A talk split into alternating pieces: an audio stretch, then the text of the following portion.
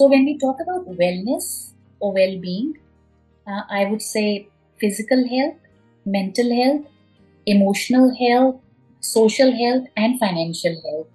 All these are very, very important for the overall well being of a person. Creative people, at the core of their heart, they are pretty emotional. Right. And when you have that emotional intelligence, you can actually connect with people in a better way. And when you can connect with people, obviously you can listen listen to their problems and you can help solve their problems. And that's why western in western culture की बात करें तो कई बार ऐसा भी मुझे लगता है कि वेस्टर्न कल्चर में हम at the current point at this stage it can be overdiagnosed as well while in our culture in indian culture it might be underdiagnosed. क्योंकि एज इंडियंस हमें हमारी मेंटल रेजिलियंस डेफिनेटली बहुत ज़्यादा होती है क्योंकि सबने स्ट्रेसर्स अपनी लाइफ में different stages of life we all have gone नमस्कार आप सुन रहे हैं the creative Zindagi podcast with me Gaurav Sinha तो आज के एपिसोड में हम बात करेंगे रिचा दुआ से she is a medical practitioner with a special interest in mental health She is in Australia right now. She migrated to Australia around 15 years back. And she is an avid reader, especially non-fiction. So, Richa, first of all, thank you for joining the Creative Zindagi podcast. And I'm glad you you are able to spend some time with us. Thank you so much, Gaurav. Thank you for having me on your podcast. And I'm glad um, uh, we could connect at some stage. And now that I'm here, um, and I'd like to say hello to all your um, listeners. Um, I'm Richa Dua, and I'm a medical practitioner working in Australia. And I'll just say a few things about my early career and my education. So, as I belong to UP, as belong to a place called Bareilly. Mm-hmm. और उसके बाद I did my medicine from Ahmedabad और BJ medical college Ahmedabad और उसके बाद हम लोग two thousand six में we migrated to Australia me and my husband और उसके यहाँ पे आने के बाद I been I am working as a general practitioner so basically as a general practitioner we get to see a variety of patients but at one stage I started getting very interested in mental health. और okay. फिर वहाँ से ये ये journey start हुई um, और um, now I'm here talking to you about mental health. Excellent.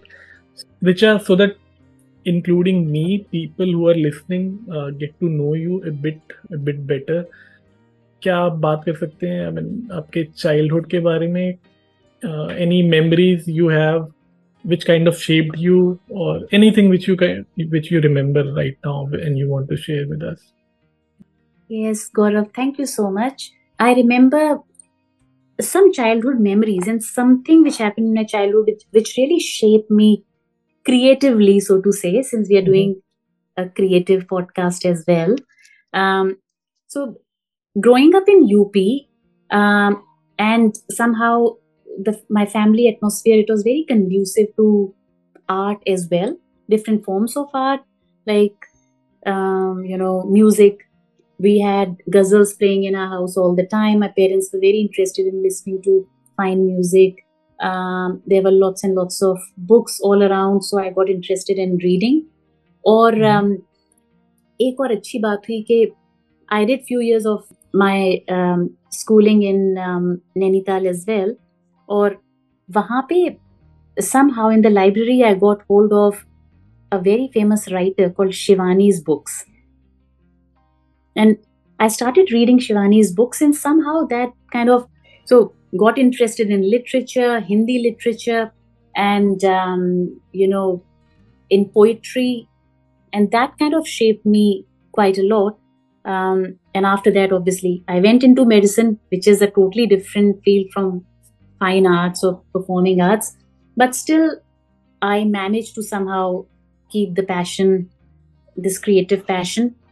or um, i would say that really shaped me because creative people at the core of their heart they are pretty emotional. Right. And when you have that emotional intelligence you can actually connect with people in a better way.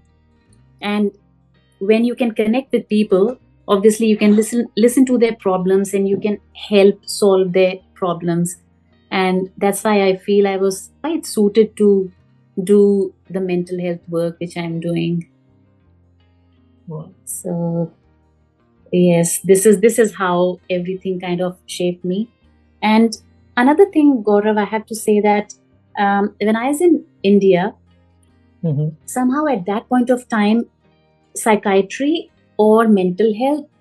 And i'm talking about 2000 2002 that phase all these things they were not so commonly talked about. मतलब अब हमारी class में हमारे जो batch में काफ़ी हम्म। सारे लोग थे डिफरेंट ब्रांचेस सिलेक्ट कर रहे थे। साइकाइट्री में बहुत कम लोग जाते थे। और जो एक या दो लोग जाते भी थे उनका मेन होता था कि भाई हम बाहर जाके प्रैक्टिस करेंगे यूएस जाएँगे यूके जाएँगे क्योंकि सबको समाव ऐसा लगता था जैसे इंडिया में साइकाइट्री का या मेंटल हेल्थ का कोई स्कोप नहीं है Mhm. या तो लोग सामने ही नहीं आते थे बात करने इस बारे में या फिर वो बस टिपिकल जो साइकोसिस और स्किजोफ्रेनिया वाले जो केसेस हैं बस वही उस टाइम वो लोग देखते थे but after I came to Australia यहाँ पे जब जनरल प्रैक्टिस में I actually started seeing this huge shift in the way uh, people interacted with their doctors and talked so openly about their mental health. We, like I personally, I thought I had to do some special training because I was not feeling pretty confident to deal with all that. okay So um, yes, so I had to do extra training. Um, I worked in hospital in a psychiatry ward to basically learn more about all that, and then um, I did um, more training courses to be, deal with mental health problems like simple problems like anxiety, depression in Mhm. the community. Yes, so th- there's this huge difference between what I saw in India that time, and I'm talking about before I came here. I came here in 2006. So I'm talking about that time. Of course, things have changed now in India as well.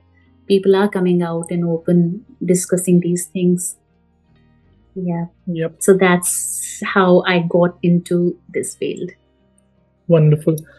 So that means you kind of went there and also then specialized in certain uh, certain aspect of uh, mental wellness or Yes. yeah yeah Yes, 100%. Yeah. I came here, I realized that it was really needed for Mhm.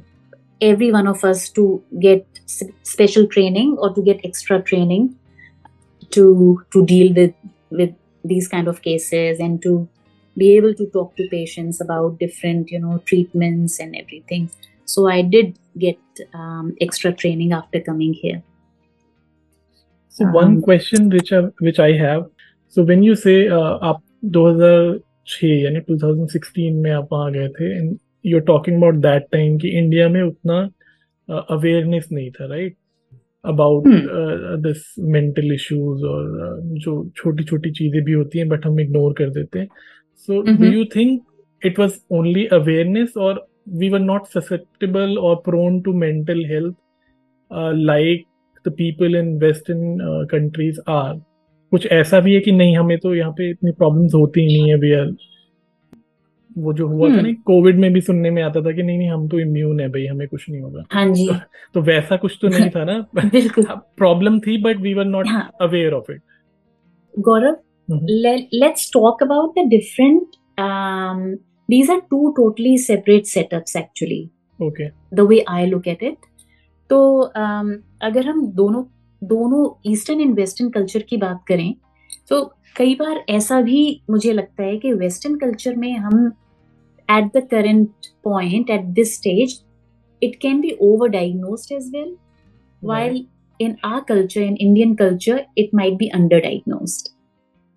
क्योंकि as Indians हमें हमारी mental resilience definitely बहुत ज़्यादा होती है क्योंकि सबने stressors अपनी लाइफ में different stages of life we all have gone through stressors and um, हम समहाउ वो हो जाते हैं कि yes we are mentally very very strong और एक स्टोइकनेस आ जाती है कि we are stoic people and we can deal with everything तो एक वो बात भी है। दूसरा क्या है कि दोनों सोसाइटी दोनों सोशल सेटअप्स बहुत डिफरेंट हैं। If I have to tell you about जैसे मैं यहाँ पे देखती हूँ या ओवरऑल हम वेस्टर्न सोसाइटी की भी बात करें कि बहुत ही ज़्यादा इंडिविजुअलिस्टिक लोग होते हैं अपनी प्राइवेसी कॉन्फिडेंशियलिटी बहुत पसंद करते हैं।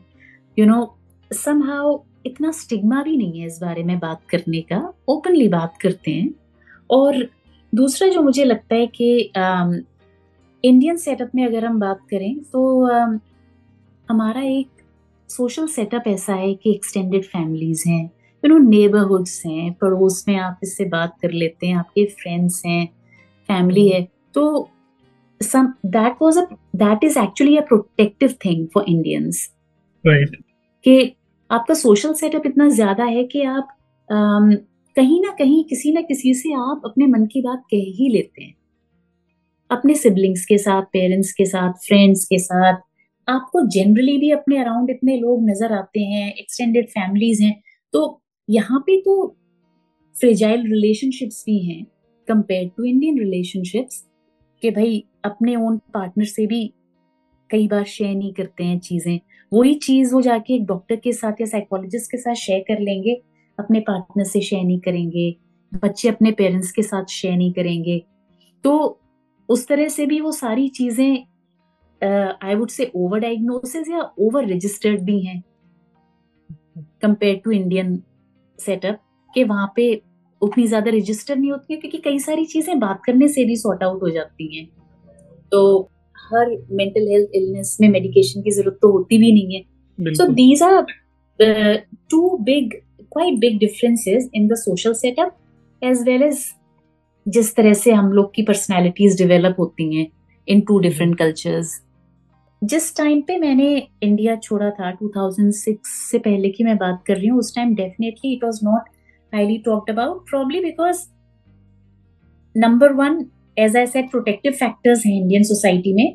Number two mm-hmm. थोड़ी सी लैक ऑफ़ अवेयरनेस थी. नंबर थ्री स्टिग्मा अटैच होता था. Hmm. और तो अभी over time now we are looking at 2023 till now I think stigma part जो है वो भी धीरे धीरे हट रहा है. Thank you to all the awareness programmes education programmes around this problem number two there is more help available uh, at least we can talk about the urbanized areas. Help available है ज़्यादा और um, तीसरा ये है कि आई would से वो जो एक जो प्रोटेक्टिव बैरियर था ना हमारे सोशल सेटअप का वो एटलीस्ट अर्बन एरिया से ख़त्म हो रहा है। Now people are living in nuclear families as nuclear families ठीक है तो अभी extended families तो नहीं है to look after them or to even talk about things. अभी when I go back, I see people don't even know their neighbors. अब आपके बगल वाले अपार्टमेंट में कौन रहता है नीचे कौन रहता है people don't even know with apartment living at least in big cities तो वो प्रोटेक्टिव बैरियर खत्म हो रहा है तो उसकी वजह से people are seeking more help as well और रजिस्टर ज़्यादा हो रही है ये चीज़ें सो मल्टीपल फैक्टर्स है So basically we have kind of emulated the western way of living और उसके साथ जो और चीज़ें मतलब कुछ अच्छी चीज़ें भी आई हैं तो ये एक साइड इफ़ेक्ट भी है उसका kind of hundred percent Gaurav. जैसे जैसे हमारे हमारा लाइफस्टाइल जो है बहुत ही ज़्यादा मॉडर्न वेस्टर्न लाइफस्टाइल हो रहा है अभी इंडिया में specially in metropolitan cities so obviously उसके एडवांटेजेस हैं और लोगों का एक्सपोजर बढ़ रहा है people are travelling outside with internet and everything तो कुछ एडवांटेजेस हैं लेकिन डिसएडवांटेज सबसे ज़्यादा यही है कि problems like you know mild anxiety and depression number two stress and burnout ये सारी चीज़ें जो हैं अब काफ़ी ज़्यादा सामने आ रही हैं। So you can call it as a you can call it side effect of side effect of the Western influence in some way. Mm-hmm. Well, very nicely explained, Richa. If, if I have to explain someone what is mental well-being in a holistic way what would you suggest the stigma has uh, reduced बहुत कम हो गया but still it is there in uh, non-urban areas or even in urban areas uh, there are a lot of gaps so if if i have to explain someone maybe how can i do it or how can how do how would you do it as a practitioner? All right. So as a doctor if someone comes to me and they are actually not feeling good about something i generally talk to them about this whole idea. Basically we have to take a very holistic approach to health. Health is not only physical health it has many different domains many different aspects so when we talk about wellness or well-being uh, i would say physical health mental health emotional health social health, and financial health. All these are very, very important for the overall well being of a person. हम लोग यही और physical and mental health, Gaurav, to some extent, to a large extent, I would say they are interchangeable as well. क्योंकि अगर अगर किसी को for example कोई डिप्रेशन से गुजर रहा है तो उसको फ़िज़िकल मैनिफेस्टेशन भी होने लग जाएँगी यू नो क्रॉनिक हेडेक हो जाएगा हेडेक हो रहा है you know aches and pains हो रहे हैं वीकनेस फील होती है यू नो स्लीप की प्रॉब्लम है तो मेंटल हेल्थ की वजह से फ़िज़िकल प्रॉब्लम्स भी होती हैं ऑन दी अदर हैंड किसी को कोई क्रॉनिक इलनेस है अगर यू you नो know, बहुत क्रॉनिक पेन है कहीं पे या फॉर एग्ज़ाम्पल डायबिटीज़ है या कुछ भी किसी भी तरह की क्रॉनिक इलनेस है उसके रहते उन्हें मेंटल इलनेस हो सकती है। भाई डिप्रेशन हो सकता है कि इतनी दवाइयाँ खा रहे हैं या फिर पेन है ऑस्टियोआर्थराइटिस का वो सालों साल चल रहा है वो ठीक नहीं हो रहा है तो कहीं ना कहीं एक मूड जो है वो लो रहने लगता है या एक एनजाइटी होती है कि व्हाट व्हाट विल हैपन तो फिजिकल और mental I would say they go hand in hand और uh, कई केसेस में at least I give you a few examples from my own uh, experience in my own practice as well. I'll give you one example where I had a patient who kept coming back to me, and she was a female in her, her late 40s. She kept on coming back to me for fatigue, for tiredness. तो अब tiredness हो रही थी, अब सारे test करा लिए मतलब everything under the sun we got done जितनी भी फ़िज़िकल इलनेसेस के कॉज हो सकते थे, वो सारे रूल आउट किए बट प्रॉब्लम तो वहीं की वहीं थी। वो बार बार मेरे पास आ रही है कि नहीं टायर्डनेस तो जा नहीं रही है। तो स्लीप मैंने कहा भाई स्लीप भी आप करनी नींद भी नहीं आती और टायर्डनेस है दिन भर। So much so that it started affecting her work and it started affecting her family life because obviously if a woman is tired all the time she was not able to really you know focus on her work focus on the household work focus on kids it started affecting her life in so many different ways after that we sat down together और हमने एक एक cause rule out किया पहले physical cause rule out करके मैंने कहा कि let's just do a little bit of mental health assessment mental health assessment किया जब तो उसमें लगा कि might be underlying depression because और कुछ समझ आ नहीं रहा था। तो मैंने उसे एक ट्रायल ऑफ़ मेडिकेशन दिया। मैंने कहा देखो ऐसा लग रहा है मुझे कि they might be mild depression और मेडिकेशन ट्राई करते हैं। मेडिकेशन हम्म। स्टार्ट करी और in four to six weeks time she actually started feeling better तो this was such a good outcome for a patient जो कि नहीं तो वो सफ़र करती रहती है अगर you know you need to scratch the surface to reach somewhere तो um, उसमें यही है कि लेकिन एक तो इसीलिए एक्स्ट्रा ट्रेनिंग की ज़रूरत होती है कि you should know what we are looking for और बिकॉज़ इट टेक्स टाइम तो um, थोड़ा पेशेंस भी ज़रूरी है और then you should have the skills as well अगर पेशेंट को ये समझ नहीं आ रहा है that they have a mental health problem then it's clinician's duty to actually reach till the diagnosis and help them तो ये एक था जहाँ पे फ़िज़िकल हेल्थ थी but because of mental health और इसी तरह से um, कई मेरे बहुत सारे पेशेंट्स हैं जिनको क्रॉनिक पेन की प्रॉब्लम है कि भाई डिस्क बल्ज है स्पाइन में अब उसका कोई सर्जिकल इलाज हो नहीं सकता।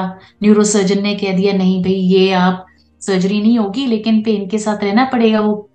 बहुत ज़्यादा पेन जब एक इंसान को होता है तो it can lead to low mood and that can lead to you know mild depression as well तो ये इस तरह के कुछ एग्जाम्पल्स हैं जहाँ पे we can pick these cases but again I would say as we were talking about the holistic approach that it's the I think it's the duty of a clinician as well to basically look at the patient in totality तो जा रहे हैं जब आप किसी mm-hmm. अपनी किसी problem के बारे में बात कर रहे हैं तो they should at least ask the patient once कि भाई सब कुछ ठीक चल रहा है आपकी लाइफ में? मतलब सोशल लाइफ ठीक है? वर्क लाइफ बैलेंस ठीक है कि नहीं?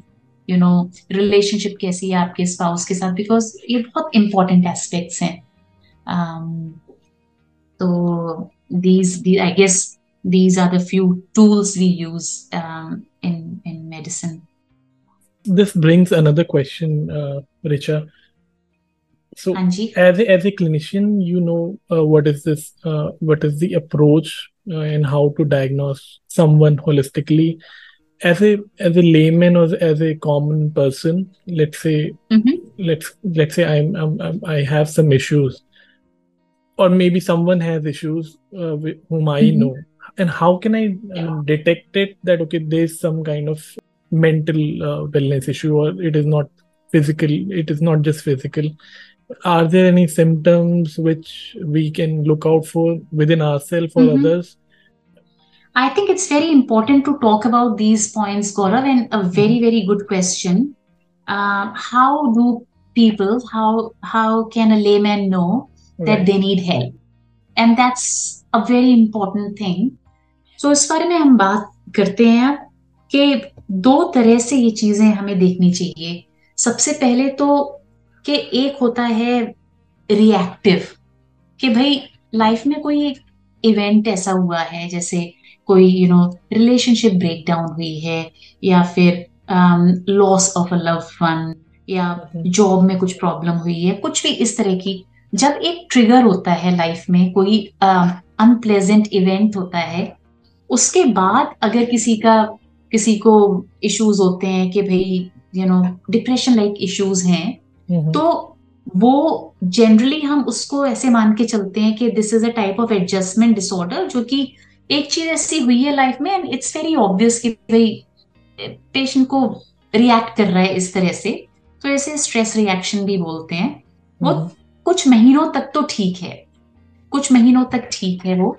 लेकिन दूसरी तरफ़ क्या है कि अगर ऐसा कुछ लाइफ में कोई इवेंट हुआ ही नहीं है लेकिन फिर भी किसी को ऐसा लगता है और अब हम साइंस एंड सिम्टम्स की बात करते हैं अगर किसी को लगता है जैसे कि स्लोली उनकी जो आई वुड से एक कनेक्शन है with with the outside world वो चेंज हो रही है। सबसे इंपॉर्टेंट यहाँ पे है कि खाना या तो कम हो जाता है या फिर कुछ लोग कंपल्सिव ईटिंग करने लगते हैं because that makes them feel better तो वेट एक चीज़ है। किसी का वेट बहुत एकदम कम हो रहा है या फिर किसी का वेट एकदम से बढ़ने लगता है। Number okay. टू आता है स्लीप कि स्लीप अचानक से डिस्टर्ब होने लगती है या तो स्लीप इंडक्शन में प्रॉब्लम होती है कि भाई आप लेटे हुए हैं घंटों तक और आपको नींद ही नहीं आ रही है और स्विच ऑफ़ करना एकदम मुश्किल हो जाता है ब्रेन को। या okay. फिर early hours of the morning में एकदम से स्लीप आपकी एकदम डिस्टर्ब होगी और उसके बाद आप वापस सो नहीं सकते। तो ये दो हम्म। बहुत इंपॉर्टेंट चीज़ें हैं। तीसरा है एकदम से लॉस ऑफ़ मोटिवेशन हो जाता है। अगर किसी को ऐसा हो रहा है कि लॉस ऑफ़ एनर्जी फील होती है लॉस ऑफ़ मोटिवेशन के मॉर्निंग में आप उठ के जब काम के लिए जा रहे हैं सडनली यू फील के अरे ये सब क्या है? मतलब you know you don't look forward to that day और फिर कुछ इस तरह के सिम्टम्स होते हैं कि फटीक टायर्डनेस पूरे दिन फील होती है फॉर नो रीजन एक क्या होता है कि आप एंगर इश्यूज़ आने लग जाते हैं कि छोटी छोटी चीज़ों पे आप टेम्परमेंटल हो रहे हैं एंगर आउटबर्स हो रहे हैं आपके आम, आप कई बार लोग सोशली आइसोलेट करने लगते हैं अपने आप को। कोई फ्रेंड है जिसे आप जो बहुत ज़्यादा बात करता था या फिर आपके साथ बड़ा कनेक्टेड था सडनली वो विड्रॉन हो गया है। वो आपने उसे कई महीनों से यू you नो know, देखा नहीं है या फिर वो ज़्यादा सोशल आउटिंग्स में आ नहीं रहा है। So I guess these are the important aspects जो साइन एंड सिम्टम जो पेशेंट है वो भी फील कर सकता है। और जो उसके अराउंड सराउंडिंग लोग हैं वो लोग भी इन साइंस एंड सिम्टम्स को पकड़ के then they can at least have a conversation about well you know क्या चल रहा है लाइफ में और इज़ एवरीथिंग ओके उस तरह की एक कॉन्वर्सेशन um, वहाँ पे स्टार्ट हो सकती है। ये जो मैंने आपको सिम्टम्स बताए हैं अभी गौरव ये मोस्टली ये अर्ली डिप्रेशन के साइंस हो सकते हैं। Okay okay. एक बहुत इंपॉर्टेंट चीज़ है जो हम बोलते हैं कि loss of pleasure in life मतलब कुछ चीज़ें जो हमें जिनके लिए हम बहुत पैशनेट हैं फॉर एग्ज़ाम्पल कोई स्पोर्ट्स के लिए बहुत पैशनेट है कोई म्यूज़िक सुनता है मूवीज़ देखने जाता है या सडनली उन चीज़ों में अगर किसी को इंटरेस्ट खत्म होने लग जाए कि तो that is one of the signs they should watch out for one of the symptom they should watch out for तो ये हुए हमारे कुछ एक डिप्रेशन के कुछ साइंस एंड सिम्टम्स एक बहुत ही कॉमन चीज़ है और आजकल की जो लाइफस्टाइल है उसमें वो it goes hand in hand उसे हम कहते हैं एंजाइटी ओके okay. और ये वर्ड हम सबने सुना ही है कि भाई ये अरे ऐसा होने वाला है मुझे एंजाइटी हो रही है या मुझे वरी हो रही है. आई थिंक वरी जो है वो हम सब करते हैं किसी ना किसी स्टेज पे. एग्ज़ाम से पहले होती हम्म। है वो वरी रिज़ल्ट आने वाला है जॉब इंटरव्यूज़ हैं या फिर कुछ एक कोई इवेंट ऐसा होने वाला है।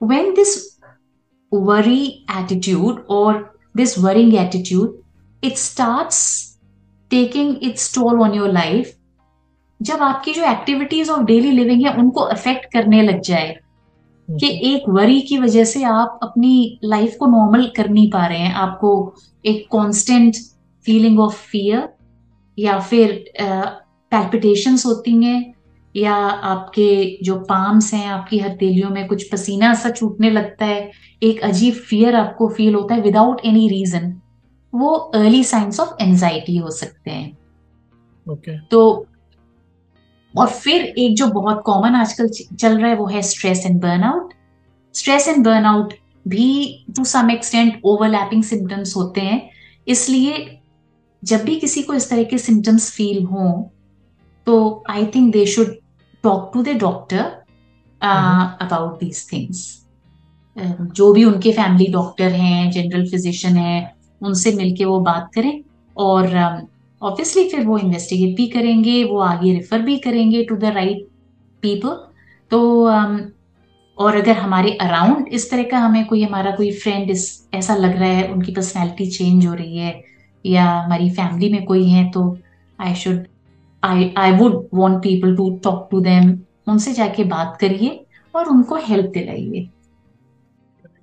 ये मेरा अगला क्वेश्चन था रिचा कि if someone around us is I mean we notice some changes in someone how to do deal with it because as a lay person we won't know कि कैसे बात करनी है हाउ टू इनिशिएट क्योंकि जब कोई पर्सन ऑलरेडी है उस स्टेट स्टेट ऑफ़ माइंड में they kind of withdraw withdraw they don't want to listen और दे रिएक्ट डिफरेंटली सो वहाँ how a lay person can I mean how can they reach out actually कैसे बात करनी okay. चाहिए? कैसे behave करना चाहिए? रूड होना है या एंग्री होना है? मतलब hmm. या बिल्कुल ही सॉफ्टली uh, बात करना है। वो I think it can get challenging if you can throw some light क्या कर सकते हैं?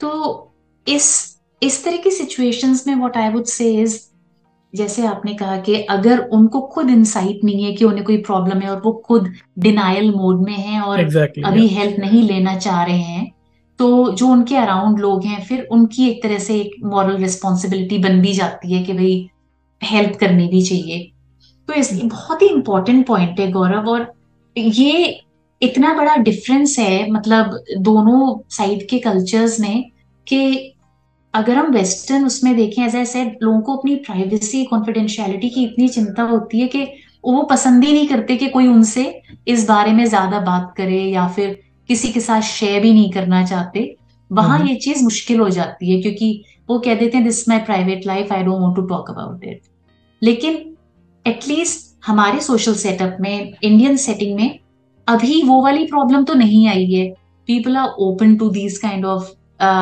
people won't mind अगर कोई उन्हें उनसे बात करना चाहे तो इसलिए that is again another very good thing in our setup कैसे अप्रोच करना चाहिए that is basically number one it all depends on कि हमारी उनके साथ क्या रिलेशनशिप है और mm-hmm. किस लेवल। की हमारी इंटीमेसी है उनके साथ अब अगर कोई लिटरली बहुत ही क्लोज फैमिली मेंबर है तो तो we can take the liberty and talk to them directly तो वो तो इजी वो तो इजी वे आउट हो गया कि चलो भाई यू you नो know, अगर। अपने सिबलिंग में किसी को ऐसा लग रहा है कि चेंज हो रहा है तो उससे बात कर सकते हैं कि नहीं तुम बैठ के मुझसे बात करो।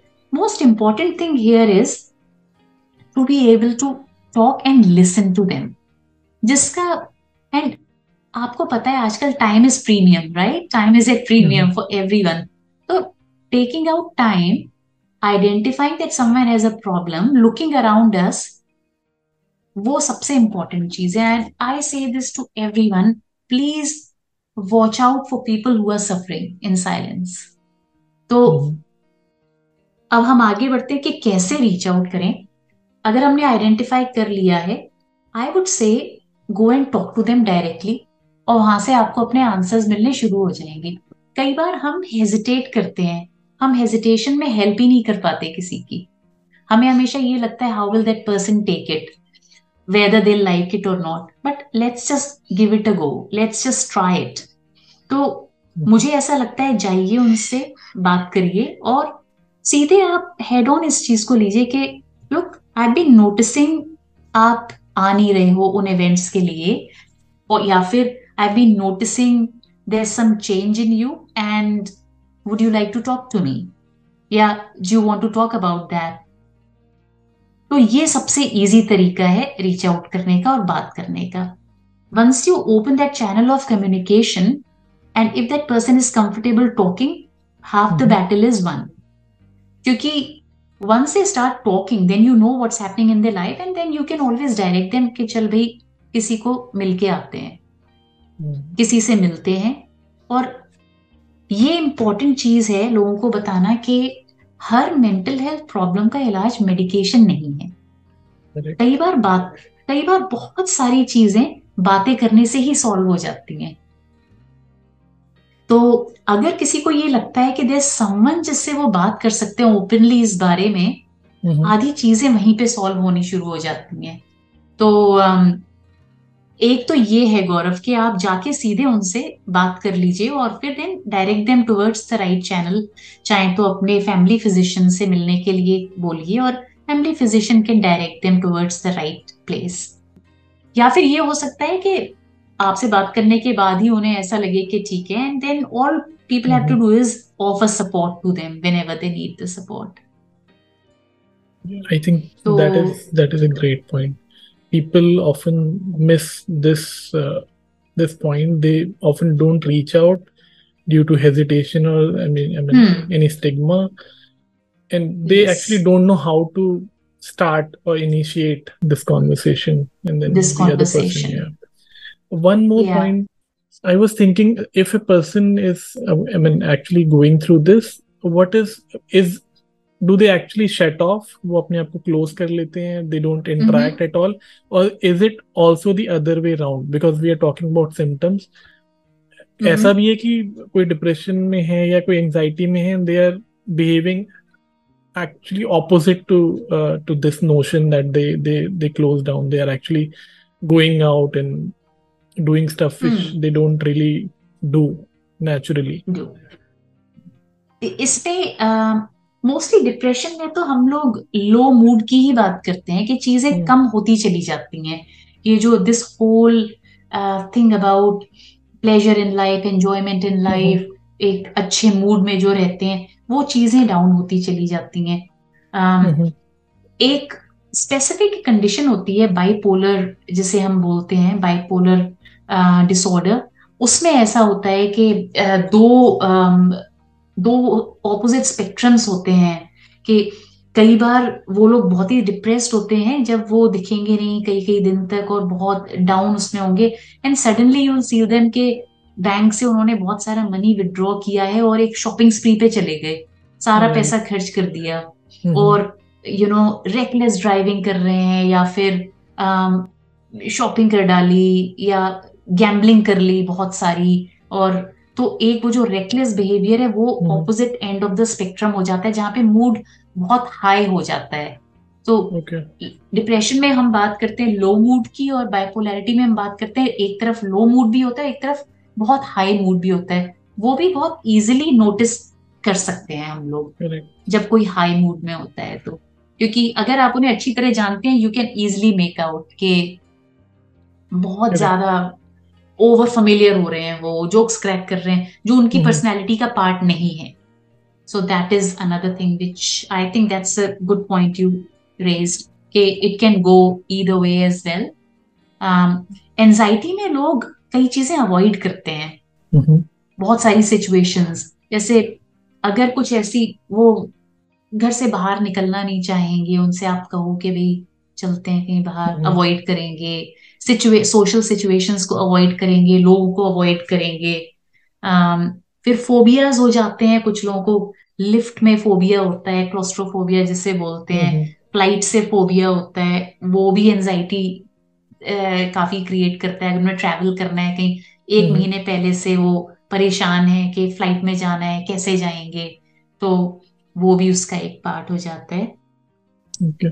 एक सबसे इम्पोर्टेंट चीज़ है गौरव um, और इस पॉडकास्ट के through this medium I like to just share that there is enough evidence and a lot of work is happening research is happening worldwide in which they are saying that loneliness is the next big epidemic तो um, पहले हमेशा हम India में lonely होने की बात सोच भी नहीं पाते थे। कि लोग चाहते थे कि भाई हमें थोड़ी देर अकेला रहना है बट वो because of the social setup वो अकेले अपने लिए टाइम भी नहीं निकाल पाते थे। करेक्ट वो ऑपोजिट था कि यार कुछ तो टाइम दे दो। कुछ तो टाइम दे हाँ, दो लोगों को भागना पड़ता था दूर की हाँ मुझे थोड़ा स्पेस चाहिए। स्पेस चाहिए। आप सुन रहे थे the creative Zindagi podcast with Gaurav Sinha